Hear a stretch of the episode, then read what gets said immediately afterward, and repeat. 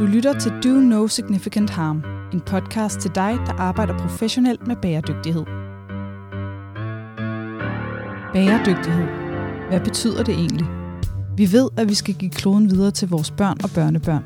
Vi mærker det, når vi stikker hovedet ned i køledisken, eller når det regner juleaften. Men når vi skal forklare det, bliver det svært. Bæredygtighed er nemlig meget mere end oversvømmelser og global opvarmning. Derfor har vi lavet denne podcast. Hver dag arbejder Vegan Moe på at trække verden i en grønnere retning, og det kræver et fælles sprog. Do No Significant Harm er podcasten til dig, der arbejder professionelt med bæredygtighed. Her deler vi ud af erfaringer og bekymringer. Vi taler med vores egne eksperter, men søger også inspiration uden for kontoret. Altid med henblik på at gøre os selv og dig klogere. Titlen har vi stjålet fra EU's taksonomi for grønne investeringer – her minder den os om altid at tjekke, at det gode, vi gør for klimaet, ikke gør betydelig skade på naturen og samfundet. Fast vært er Claus Ulrik Mortensen. Velkommen til. Vi er i dag nået til det fjerde og forløbig sidste afsnit omkring øh, ESG. Vi er nået til G'et, governance, efter at have været omkring øh, E, environment, og S for social. Og øh, jeg har i dag selskab af Camilla Skelborg Nielsen, Søren Eriksen og Bjørn Bak, og velkommen til. Tak for det. Tak. Tak for det.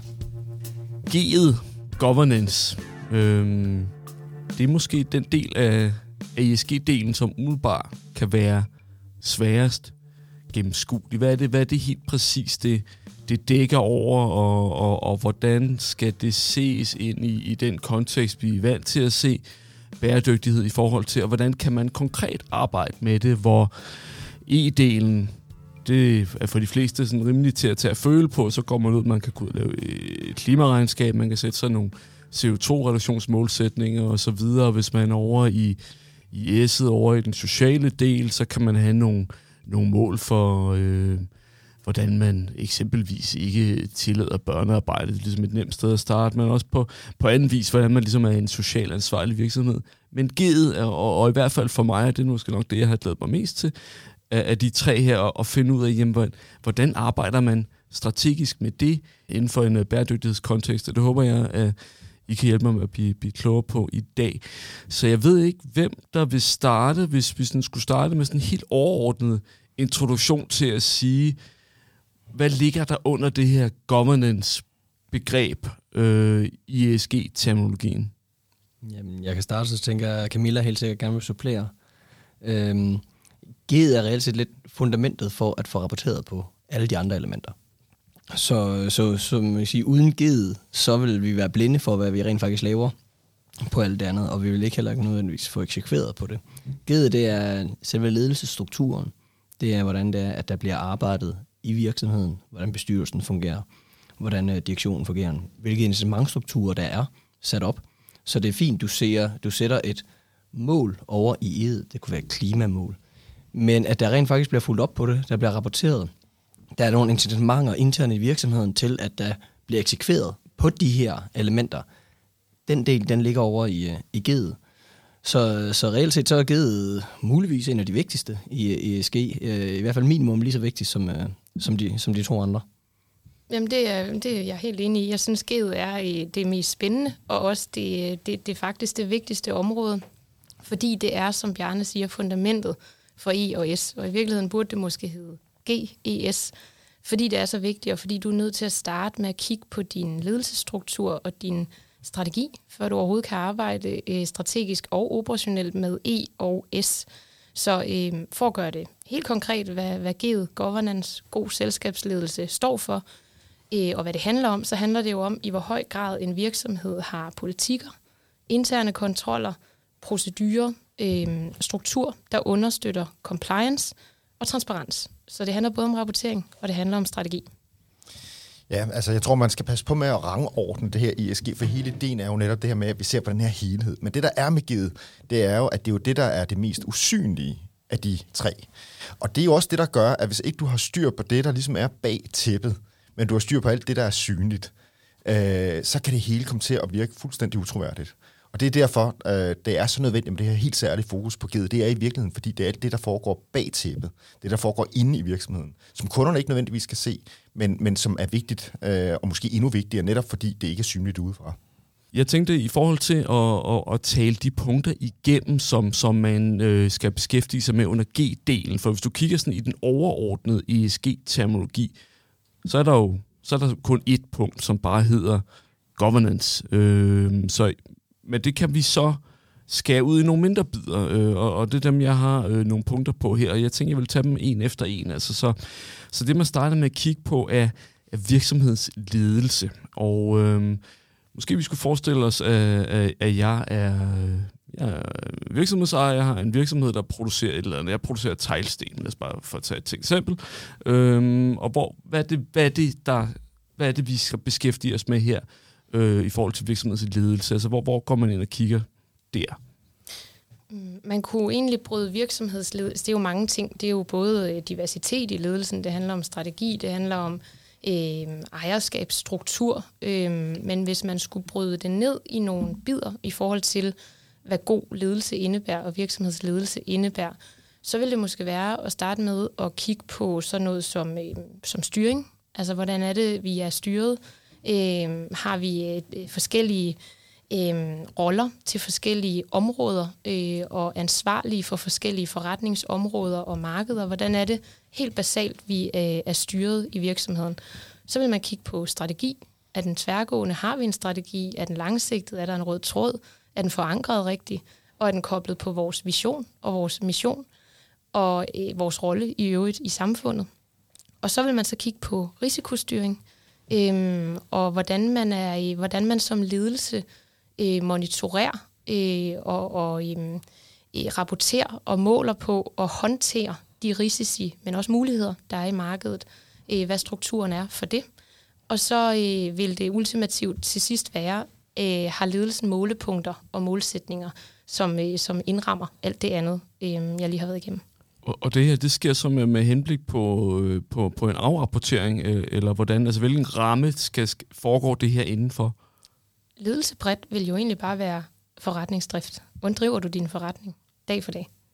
Jeg, jeg tænker, den, øh, den måde, man, man skal man skal jo kunne dokumentere de ting her, ikke? Altså, det er vel det, der, der er hele ideen med, hvordan, hvordan, hvordan foregår den afrapportering, så eksempelvis i forhold til, nu siger du øh, øh, visioner, missioner osv., det er jo sådan noget, som mange virksomheder har skrevet ned et eller andet sted, men hvor, og nogle steder betyder det måske ikke nødvendigvis så meget, men noget, der, altså er det, er det så bare at kunne sige, vi har en mission og en vision, eller hvordan, hvordan foregår sådan afrapporteringsdelen også mere generelt i forhold til, til, til governance-delen? Altså, hvad er det, hvor er det, man ligesom dokumenterer, at man gør det, man, man skal?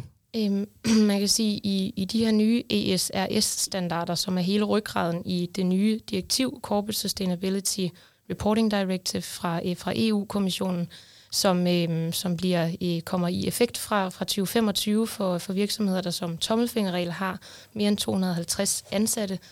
Øh, der bliver man bedt om som virksomhed at rapportere på det, der hedder business conduct hvordan er det, man driver forretning. Og det bryder så ned på at beskrive transparent, hvad er vores strategi. Har vi et øh, system for, for risikostyring og håndtering? Øh, hvordan øh, er data øh, forankret i virksomheden, og hvem har hvilke roller? Så, så transparens er nok ordet, og, og man kan ikke helt rigidt putte det ned på, hvordan rapporterer vi på virksomhedsledelse. Mm. Fordi nej, det er ikke så simpelt som at skrive en sætning omkring, hvad er vores mission, og så link til hjemmesiden. Det er, som Søren siger, bag ved tæppet. Det er struktur processer og politikker, der ligger bagved. Hvad er det så, når vi, når vi så kommer ind og, og hjælper en virksomhed med, med det her, altså kommer om bag tæppet, hvor er det så, vi går ind og, og, og tager fat? Altså, hvor, hvor, hvor starter opgaven? Øh, vi starter med at finde ud af, hvordan virksomheden bliver ledet nu. Øh, så når vi er ude, så starter vi rent simpelthen med at snakke med virksomheden. Lave en eller anden form for onboarding af både os, så vi forstår virksomheden den anden vej rundt, at øh, de forstår hvad der sker. og så laver vi en, øh, en modenhedsanalyse, hvor vi har en, øh en, et langt spørgeskema, som en række stakeholders i virksomheden spørger ind på, og så finder vi ud derudaf for, jamen, hvordan er det egentlig, det bliver fungerer nu. Og det er en række ting, som eksempelvis, er der en whistleblower-ordning, hvordan er bestyrelsen sammensat, er, øh, hvordan er ledelsesstrukturerne i det, hvad for nogle ting bliver der rapporteret på. Og så kan vi tjekke af, om det her det er noget, der man gør, og man også rapporterer på det eller om noget, man gør, og man ikke rapporterer på det, eller om det er, eller om det er noget, man slet ikke anede eksisterede, og det var noget, man skulle kigge på. Og så kan man jo så begynde derfra at tænke, jamen, det kan være, der er nogle ting, som man egentlig gør det ligger i kulturen, man har der, man har ikke rapporteret på det, og så kan man jo begynde ind og arbejde med de, øh, med de områder. Mm. Og sådan overordnet set, øh, det er at gå ind og rådgive omkring ledelse og god ledelse, og hvordan sammensætter du din bestyrelse.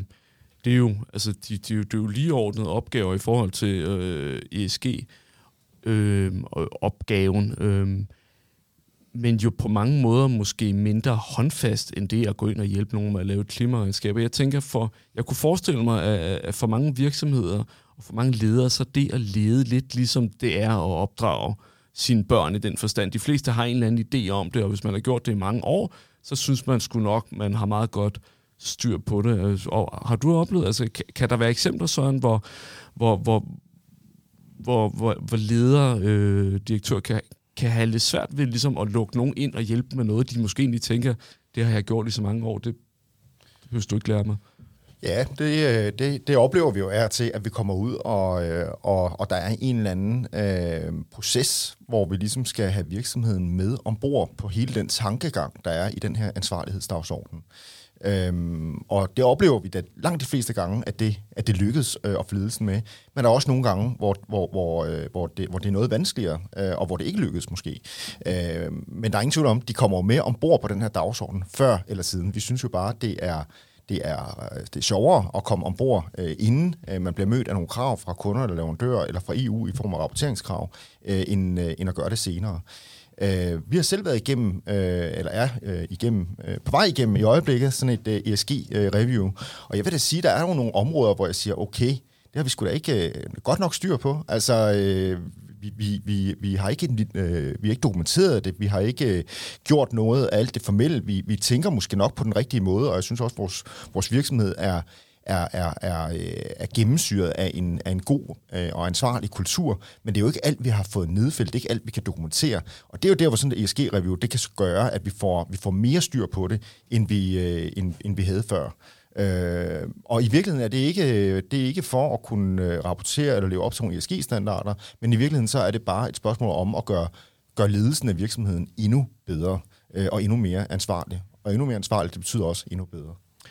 Kan du, øh, kan, kan du blive lidt mere konkret på, altså hvad, hvad det er, som, som, som vores ESG-review øh, har gjort dig opmærksom på, skal, skal være mere, skal være enten være nedfældet, eller skal, skal integreres på en anden måde? Ja, det kan jeg komme med mange eksempler på. Et eksempel, det er, at øh, diversitet for eksempel, det er egentlig noget, vi, øh, vi måler på, men det er jo noget, vi måler på ved, at jeg får en lap fra min økonomichef en gang imellem, og så har, har hun været inde og, og lave optællinger på kønsfordeling og øh, etnicitet og andre ting, øh, men der er ikke nogen formel rapportering, vi har heller ikke nogen formel politik, øh, så det vil sige, når vi rekrutterer, jamen vi er meget opmærksomme på det, men det er jo ikke noget, der står nogen steder. Altså, Øh, det er ikke, det er ikke nedfældet nogen steder, at vi skal have en diversitet, øh, og på hvilke dimensioner vi skal have den. Det er bare noget, der gennemsyrer vores kultur, noget, der, der ligger i vores baghoved, og når vi har nogen øh, til samtale, øh, med, en, øh, med en anden øh, etnicitet end, end flertallet for eksempel, øh, jamen, så er vi opmærksom på, at, øh, at det i hvert fald ikke skal komme vedkommende til, øh, til skade. Tværtimod, så er det noget, vi rigtig gerne vil tiltrække, men det er ikke noget, der står nogen steder. Øh, så, så, øh, så der er et hav af områder, hvor vi som en, en mellemstor virksomhed øh, med fordel kunne, øh, kunne få det nedfældet, så, så alle er klar, og, og specielt fordi vi også vi er også en vækstvirksomhed, så vi bliver flere og flere, så alene af den grund er der også behov for, at tingene de står, de står nedskrevet, så alle er klar over, hvor, hvor, hvor vi står henne. Du lytter til Do No Significant Harm. Men hvis man ser på, på, på, på klimadelen eksempelvis, så er der jo klare mål for at, at, at sige, hvis du hvis kunne, eksempelvis kunne blive Science-Based Target-certificeret, så skal du kunne, kunne sætte nogle, øh, nogle reduktionsmålsætninger, som lever op til nogle specifikke krav for, hvordan du vil nedbringe dit CO2-forbrug. Er der på øh, samme måde øh, rammer for eksempelvis diversitet? Altså, der, der er nogle steder, i, så, så er der et mål om, at, at en vis procentdel af, af bestyrelserne skal bestå af, af kvinder. Jeg kan ikke huske, er det 40 eller er det 50 procent? Ja. Men, men er, der, er der på samme måde øh, altså rammer for at sige, hvis du skal være en divers virksomhed, så skal du have x antal procent folk med en anden etnisk baggrund. Du skal måske også have x antal medarbejdere med fysiske eller mentale handicaps eller en anden seksuel overbevisning at, at, er det så specifikt, øh, eller hvordan, hvordan skal man arbejde med, med, med det her? Man kan sige, at i Danmark har vi jo ikke kvoter. på, på køn i bestyrelser øh, og ledelser. Det øh, og har man i andre lande. Island er for eksempel et forgangsland på det her. Øh, vi har ikke kvoter, men vi har øh, der er lovkrav øh, i forhold til visse virksomhedsstørrelser på, at man skal sætte målsætninger for de underrepræsenterede køn i ledelsen. Så skal man have målsætninger for, hvordan, man, hvordan vil man forbedre det. Men der er ikke en, en, øhm, en nedre grænse eller en, øh, en kvote som sådan i, øh, i Danmark i forhold til det her. Så i høj grad handler det om at måle på det. Og, øhm, og så kan man sige, øh, what gets measured gets done, i forhold til, at begynder man først at måle på nogle ting, jamen så skulle man også gerne se en forbedring, fordi man bliver bevidst om, hvor står vi øh, i dag, og, øh, og så kan man jo arbejde med, med den data, man har, for at se, om man, øh, man forbedrer sig år for år, også i forhold til diversitet. Mm. Og det, er det i virkeligheden det samme, der gør sig gældende for, for, for de her mange andre punkter? Fordi hvis jeg ligesom skulle bare lynhurtigt tage dem, ikke, så, så er der et, et punkt i forhold til antikorruption, bestikkelse, donationer, politisk lobbyisme, så er der noget om intern kontroller, code of conduct, øh, noget skattestrategi, øh, og så whistleblower-ordning. Altså, så, så, så det, der er, det, vi taler om her, er ikke en specifik ramme for, hvad man skal og ikke skal gøre, men mere øh, et krav om, at man skal reflektere over det, og man skal rapportere omkring det, og hvad man så ender med rent faktisk at gøre. Altså, så der er ikke, det, det er i virkeligheden måske øh, underordnet, eller, eller, eller hvordan skal det forstås? Ja, det er ikke, det er ikke underordnet, men det, det, det drejer sig om, at man skal have nogle politikere, og man skal rapportere på det. Og som Camilla siger, what uh, get message get, get done. Så hvis du har nogle politikker, og du har form for målsætning, og, og du rapporterer på det, jamen, så bliver det i hvert fald også soleklart, hvis det er, at du vil være den anden retning, end det der. Og så er der nogle skarpe ting, som man, som man skal gøre på. Så eksempelvis sådan en whistleblower-ordning kommer også fra et EU-direktiv, og det skal man have inden, hvis man er en virksomhed over 50 personer medarbejdere. Ja, det er, inden, øh, det er jo inden årets udgang, så hvis ikke man er gået i gang med at kigge på det, så har man faktisk uh, travlt. Ja, og det er bare 50 medarbejdere, så vi er i gang. Det er 17. Mm. december, hvis jeg husker rigtigt, i år. Ja, præcis. Og så kan man sige, man, kan, man kommer heller ikke udenom, at de her områder, det, der, der er jo en masse iboende minimumskrav. Når vi snakker antikorruption, handler det jo også om menneskerettigheder og om bestikkelse. Øh, øh, når vi snakker skattepolitik, er der også en hulens masse lovgivning. Så, så en ting er at have politikker øh, på, på området som virksomhed, men der er jo også en masse minimumstandarder, og det hedder compliance, at der er noget lovgivning, du simpelthen skal overholde. Øh, en ting er at have en whistleblower-ordning. Får du først en klage ind, har er der jo også compliance på, og lovgivning omkring, hvordan håndterer du den klage, der er kommet ind, hvad handler den om? Og på den måde spiller det hele jo lidt sammen. Øhm, så man kan sige, det der egentlig er nyt for mange virksomheder, hvad angår det her med, øh, med G og governance, det er, at der er mange ting, der bliver flyttet fra at være noget i en regering – noget, der lå i lovgivning førhen, noget politikerne de skulle håndtere. Øh, og det her det er ikke kun i Danmark, det er i alle lande. Øh, det bliver flyttet til at være noget, man skal have øh, og tage et ansvar for i virksomheden. Øh, og det er det, der hedder god selskabsledelse, at man tager et ansvar, både i egen virksomhed, men også i værdikæden, som vi har snakket meget om, at det her det går på tværs. Øhm, og det er nyt for mange, apropos dit spørgsmål med, oplever vi, at det er en udfordring øh, hos nogle af vores kunder, når vi kommer ud og og, og trykker dem på maven og siger, nu skal vi have styr på nogle ting. Øh, ja, det gør vi nogle gange i den forstand, at mange måske tænker, er det ikke regeringens ansvar? Ja, det er det. De skal sætte nogle rammer og, øh, og lovgivning, øh, men, men det er virksomheders ansvar, øh, at, at det her også er noget, der bliver fuldt op på og overholdt i værdikæder. Øh, fordi det handler om mennesker, det handler om samfund, det handler om planeten. Øh, og, og det her, det, det kan ikke lade sig gøre, øh, uden at, øh, at virksomheder de også overholder øh, deres, øhm, øh, eller tager deres del af ansvaret.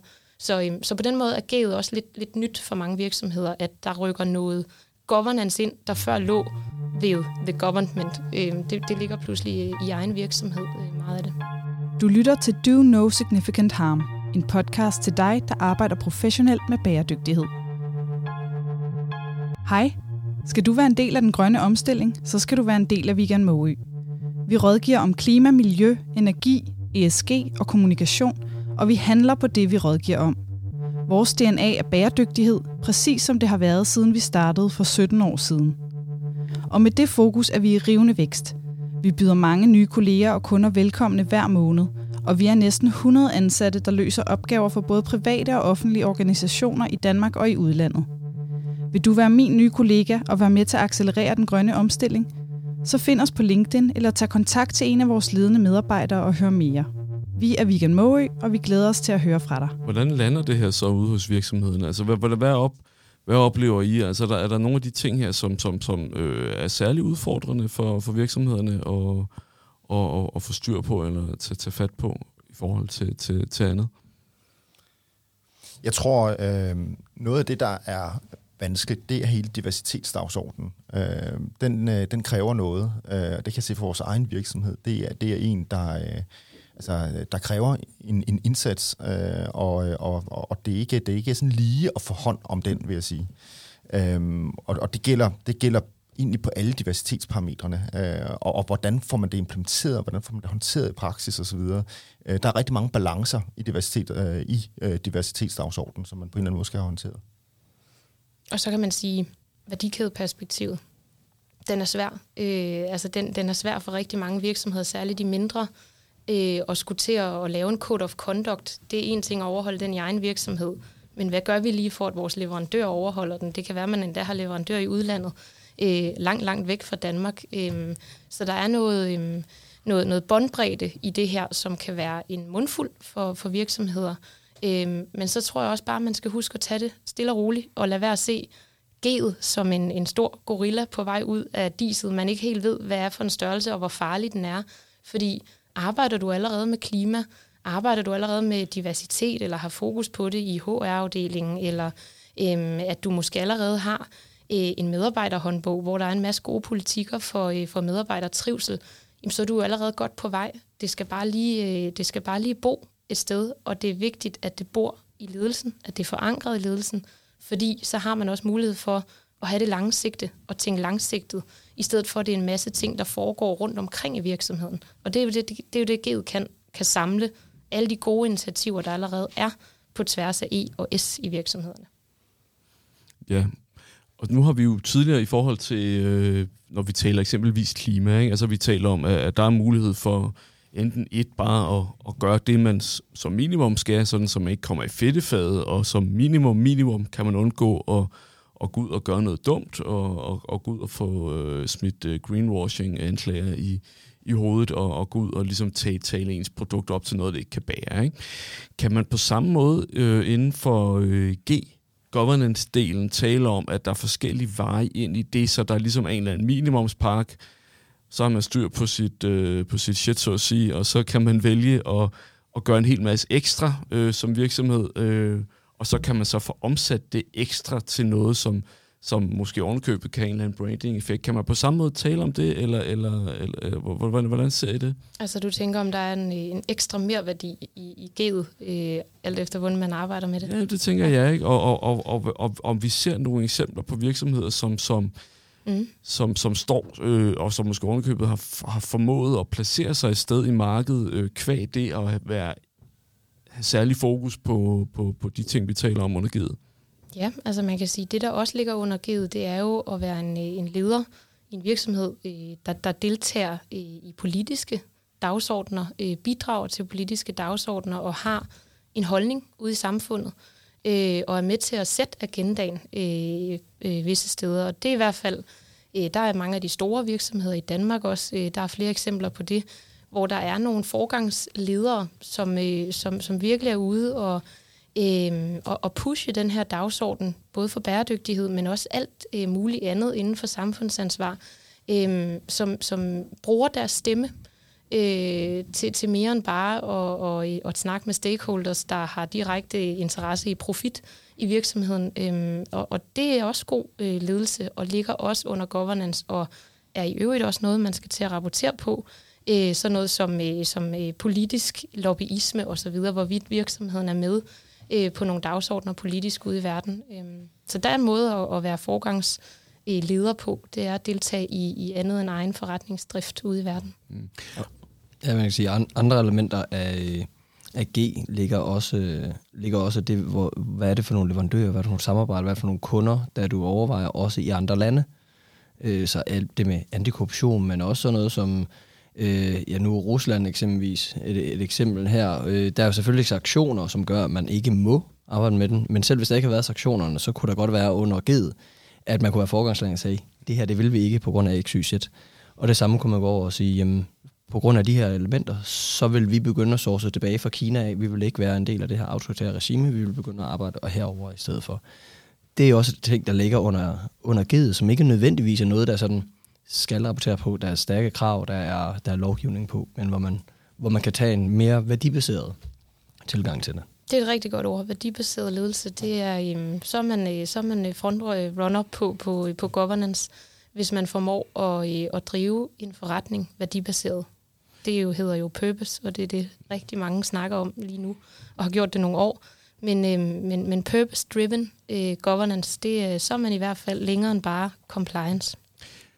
Vi så jo, på det du, du nævner, Bjarne, altså vi så jo et, et, et meget, meget, meget tydeligt eksempel på det øh, i forbindelse med Ruslands øh, invasion af Ukraine, hvordan vi så danske virksomheder i forskellige tempi forlade Rusland, og, og der er nogen, som, som, som, som, som har valgt at, at, at blive og ligesom taget de, de tester, der følger med det, men, men så men, men det er jo sådan nogle beslutninger, så er vi inde også der, hvor, hvor det gør ondt, ikke? Altså, om man skal vælge at, at enten give, give helt afkald på, på nogle aktiver, og velvidende, at man ikke får dem igen, og, og som minimum give afkald på, på, på, på de fortjenester, man havde på, på de markeder.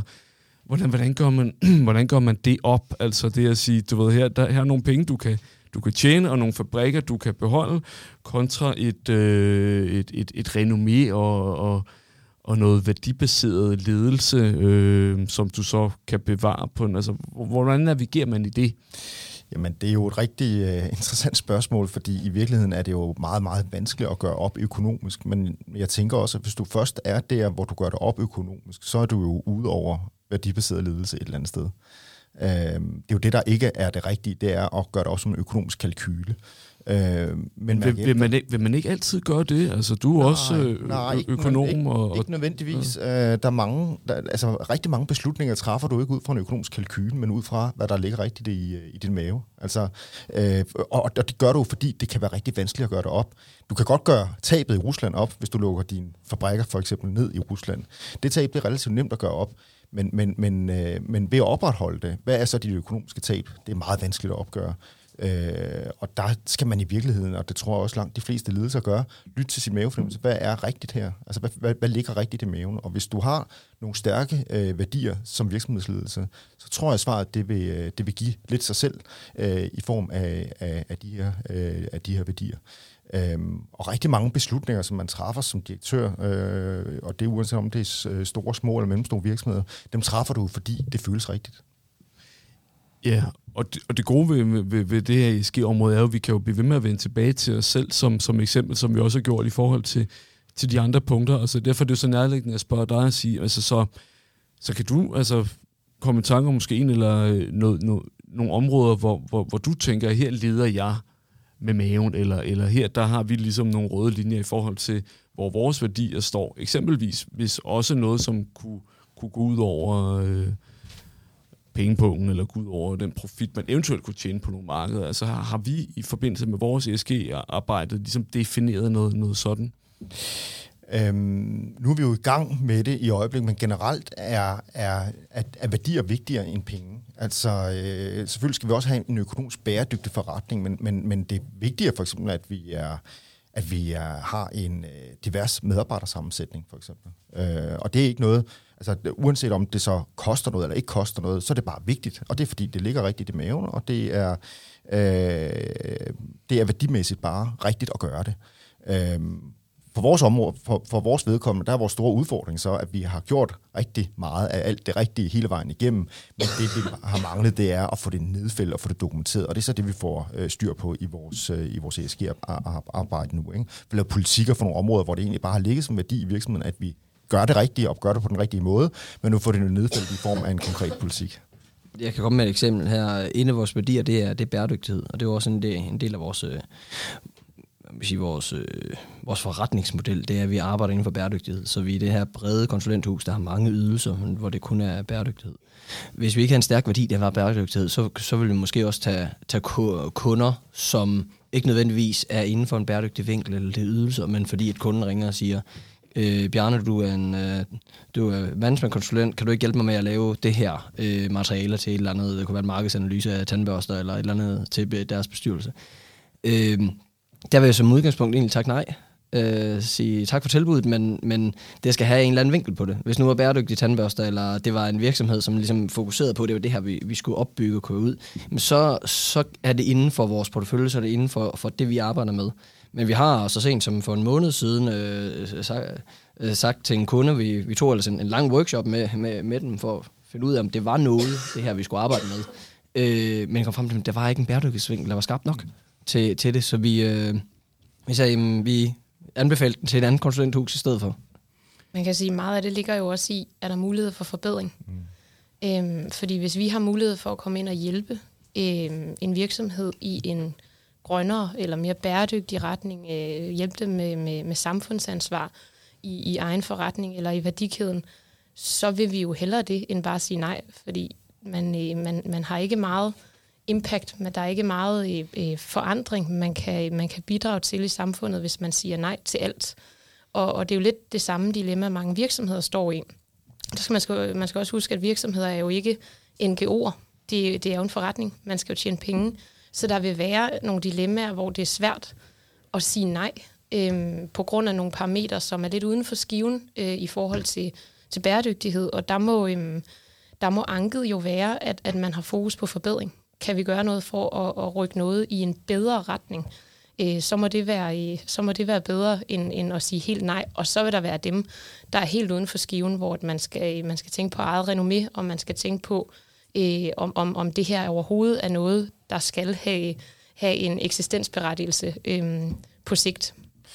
Og så tror jeg også, man skal være opmærksom på, at alt det her, det flytter sig. Så det, der er i gråzonen i dag, øh, det er helt sikkert uden for gråzonen, det er den sorte zone om ikke i morgen, så i hvert fald inden for nogle år eller måneder.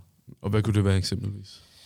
Øhm, ja, det kan være svært at komme med et eksempel på det, øhm, men, men øh, for eksempel, hvis der kom en tobaksproducent til os, så tror jeg i dag, vi vil nok øh, være meget kritiske over for at skulle, øh, skulle hjælpe dem. Øh, for nogle år siden, der øh, tror jeg egentlig ikke, vi vil se så meget på, hvad, hvad, hvad kunden producerede, men mere på, øh, om øh, kunden kunne hjælpes med noget, som vi havde kompetencerne indenfor. Øh, så dagsordenen har helt klart flyttet sig inden for de seneste år, og, og den udvikling, den tror jeg egentlig bare vil fortsætte i de kommende år. Så et godt råd det er, hvis man er i tvivl i dag, så øh, sig nej. Nu har vi jo øh, fokuseret meget på, på, på, på de virksomheder, som i første omgang er, er omfattet af de her rapporteringskrav. Hvis man sidder i, øh, i en SMV og, og ikke nødvendigvis så lever op til og, og, og, og, og forpligtet til at arbejde med, med, med, med, med de del, som, som ligger under givet her. Hvordan skal man så forholde sig til det? Altså skal man vente på, at der kommer nogle, nogle, øh, nogle krav og møder en, øh, eller hvordan kan man tale ind i det her så?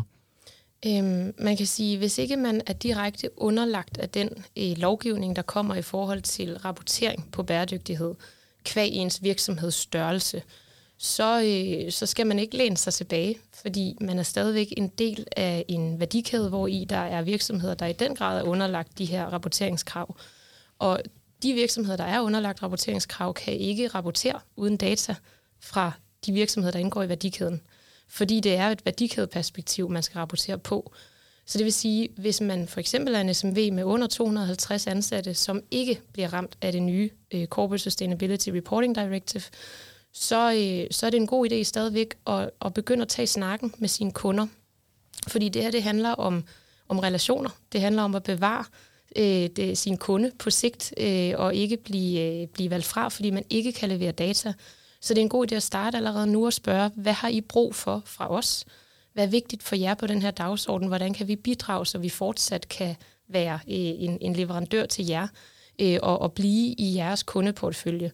Øhm, så det var i hvert fald et rigtig godt sted at starte, at man, øh, man simpelthen øh, man, man booker et møde, ringer til sin kunde og hører, hvordan arbejder I med det her nu og på sigt?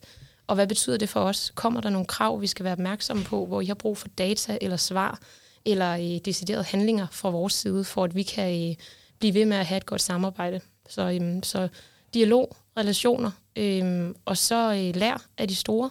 Brug den tid, der er til at... Øh, og se, hvad dem, der er underlagt lovgivningen nu eller lige om lidt, hvad de gør, hvad de skriver i deres rapporter, hvordan de arbejder med det her. Fordi det er da øh, en unik mulighed for at, øh, at, at kunne følge med i, hvad best practice er nu. De store er jo også ved at lære, hvad de skal gøre. Øhm, så, øhm, så lær af de store, og tal med jeres kunder, tal med medarbejderne, tal med de væsentlige stakeholders, som måske kunne stille nogle krav øh, nu eller i årene, der kommer, som er udslagsgivende for et eventuelt samarbejde. Og de store, hvis, hvis vi skulle være mere specifikke og måske pege på en, to eller tre virksomheder, man sådan specifikt kunne, kunne tage ved lære af i forhold til, til G-delen, hvor, hvor kunne man så kigge hen? Jeg tror, det er altid en god idé at skele til, til de store virksomheder, som har været i gang i rigtig mange år øh, med bæredygtighed og bæredygtighedsrapportering. Men jeg vil ikke anbefale, at man nødvendigvis sætter sig ned og læser den der 140-siders bæredygtighedsrapport, øh, fordi det bliver måske mere forvirrende, øh, end, end det gavner, øh, hvis man skal bruge det i egen virksomhed. Så måske er det bedre at, øh, at skele til dem, der er lidt mindre, fordi der er rigtig mange, der har lavet bæredygtighedsrapporter, end man kunne starte med at kigge øh, på de virksomheder, der har tilsluttet sig UN Global Compact, og de 10 principper, der ligger i øh, ansvarlig virksomhedsdrift, underlagt UN Global Compact. Øh, der er en masse rapporter, skrevet af SMV'er også, som, øh, som man kan hente rigtig, rigtig god inspiration i, øh, og som gør det lettere øh, og mere tilgængeligt at forstå, hvad er det faktisk, de andre arbejder med, og hvad kunne vi øh, lade os inspirere af. Jamen, øh, så vil jeg sige mange tak, fordi øh, I var med til at tale øh, governance, og tak til dig, Camilla. Tak for det. Og tak Søren, og tak, tak Bjarne. Tak for det. Og øh, tak til jer, der, der lytter med derude. Vi tales ved. Hej.